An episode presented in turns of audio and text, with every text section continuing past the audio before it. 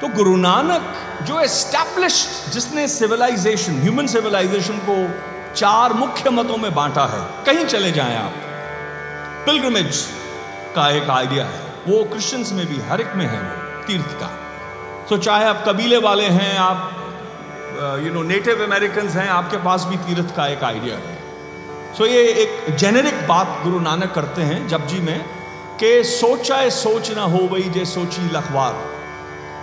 आप सोच यानी स्नान। मन की मैल नहीं धुलेगी, चाहे आप लाखों बार स्नान कर लें। It's not gonna happen it is never happened we don't ask that question कि दवाई दे दें, सिर दर्द है। डॉक्टर ने दवाई दे दी, आप पूछते नहीं कि पहले इस दवाई से किसी को असर हुआ भी है? किसी का सर दर्द गया भी है क्या मुझे यूँ ही दे रहे हो? या मैं पहला एक्सपेरिमेंट हूँ तुम्हारा? ये तो पूछते नहीं। यहाँ एक्सपेरिमेंट कितनी बार फेल हुआ? आज से 2000 साल पहले नुस्खों की बात थी। 50 बार अगर नुस्खा कामयाबी से विदाउट फेल चले तो उसको अंकित किया जाता था। विद्वान कहते हैं, हम यूँ ही कभी हुआ नहीं, वो भी हम चेपी कॉपी पेस्ट का जमाना है।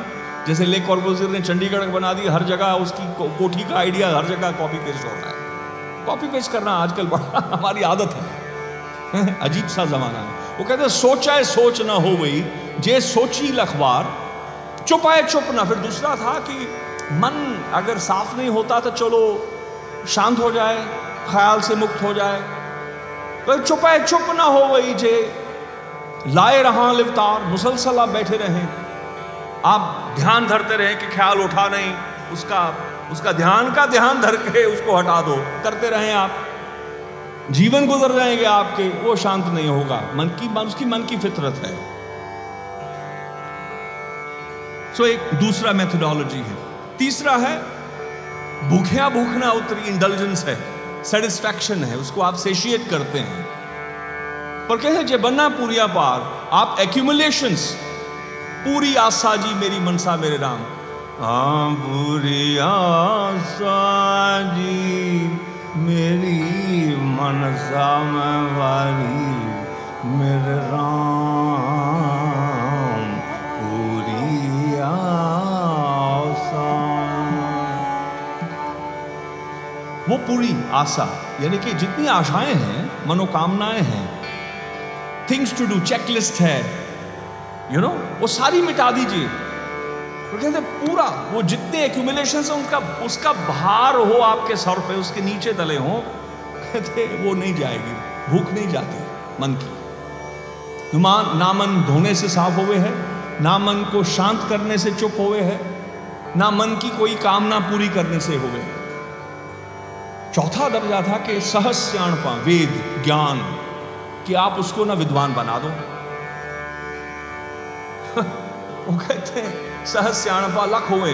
हज़ारों हो, अकलें, ज्ञान, लाखों मरतबा हो जाए तो एक न चल रहा नाल, एक भी साथ नहीं चलती।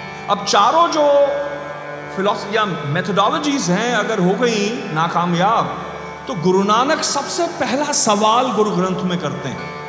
और ये हम भूले हुए हैं, वो पहला सवाल। कहते हैं, किव सचियारा हुई है? ये पहला सवाल है गुरुवाणी में, कि सचियारा कैसे होना है? और सच, क्योंकि वो, उसको मालूम है कि आप पूछेंगे कि सच क्या होता है, कौन सा सच? तो वो मूल मंत्र, वो जो जपजी के शुरू में मंगलाचरण में कहते हैं, जो आदि सच जो आदि में जो सच था, यानी कि होने से जो हुआ है, जो भी हुआ, जब भी हुआ without going to details he says आदि में। जो था वो सच वही है। ओंकर उ की मात्रा लगा दी। आदि सच जुगादि वही, जुगों में भी वही है। कहते, जुग जुग एक वेश। वो हम सोचते हैं कि नानक कल युग का अवतार है। कि त्रेते में वो हुआ, या सतयुग में वो हुआ, या द्वापर में वो हुआ। वो हम समझते हैं। वो कहते हैं, जुग जुग, एक को वेश, वो एक ही है, उसी के वेश हैं सारे, हम और आप भी उसी के वेश हैं। वो कहते हैं, आदि सच जुगादि सचो है भी सचो नानक, होसी भी सच सो उस सच वाला कैसे होना है? यानी कि किसी और का ना हो, किसी और ख्याल को को हाइपोथीसिस के आप गुलाम ना हो जाएँ। मुक्ति कैसे होगी तब होगा। पहला सवाल है, और इसी से हम लोग टूटे हुए हैं। मैं जानता हूँ कि घड़ी जो है मुझे 11 मिनट बता रही है। तो मैं जहाँ से संजीव भाई तो चले गए मुझे लगता है बोर होकर वो वो कहेंगे बाद में कि वो मेहमान नवाज़ भी हैं तो अब वो बहाना लगाएँगे। वो आप जानते हैं कि मैं बहाना सुनूँगा नहीं। आपको पहले मैं प्रिव्यू दे देता हूँ। हमारी लड़ाई होगी अब? आ, और अच्छी होगी। उनको मुझे I have to assume for a cup of coffee तो मेरी लड़ाइयाँ बस आजकल इतनी ही होती हैं। तो मैं जाते जाते उस दिन हम आरती गाए थे। एक मुझे गुरु अर्जन की रचना पहले याद आ रही है। गुरु नानक की आरती से पहले वो धनासरी की तरफ़ ही जा रहे हैं हम।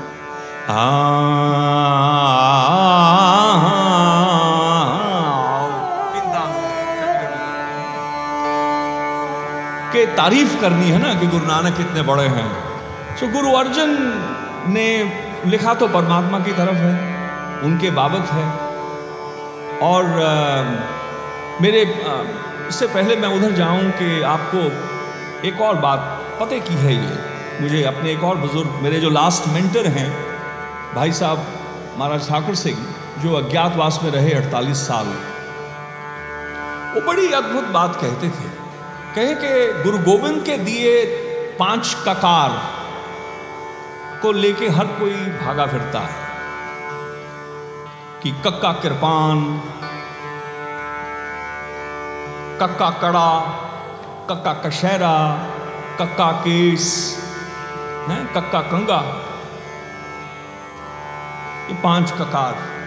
वो जो पाँच ककार गुरु नानक ने दिए, वो भूल गए। कृपान की लॉजिक क्या है? वही जैसे एक फौजी जो पीस टाइम लोकेशन में बैठा है। सब कुछ है पर चला नहीं उसका क्या है? उसको बस वो रोज तेल लगा के रखेगा कि हाँ अगर कहीं दुश्मन आ गया तो मैं फौजी आई एम फौजी किड फ्लाइंग फ्लूइंग करता था तो मैं I can give I think I can I earn the right to give that analogy वो दृष्टांत दे सकता हूँ आपको। तो फौजी का काम है कि वो तैयारी में रखे। वो कृपान का काम है। अगर कोई दुश्मन आए, हमला करे, हमले के लिए तो है नहीं।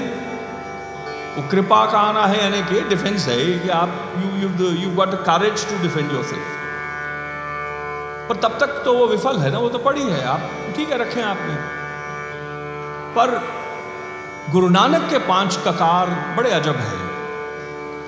कक्का, कविता, यानी वाणी, कॉल जिसे कहें, ये आम कविता नहीं ये बहुत पते के पाँच ककार हैं गुरु नानक के जिसे हम सब हिंद ने बुला दिया हिंद जो इस वक्त बटा हुआ है बांग्लादेश, पाकिस्तान में, अफ़गानिस्तान में, गुरु नानक तो ट्रैवल की है ना? सो मैं यूँ कहूँ कि गुरु नानक जितने मील तुरे जहाँ जहाँ उनकी खड़ाओं की आवाज़ गई जहाँ जहाँ उनका नाद गूंजा, उनसे मैं कह रहा हूँ कि आप गुरु नानक के पाँच ककार भूल गए पहला कविता पहला कविता, फिर और पहला कीर्तन है। हाँ माफ़ कीजिएगा। कीर्तन। कीर्ति का करना वाणी हो गई। कीर्तन, कविता। लिटरेचर से आपको जोड़ा है उन्होंने। आप कभी बनते थे। ये नहीं कि जो लिख दिया वो है, आपको भी कलम दे के गए। हम्म? कीर्तन, कविता, कोमलता, करुणा और कुर्बानी।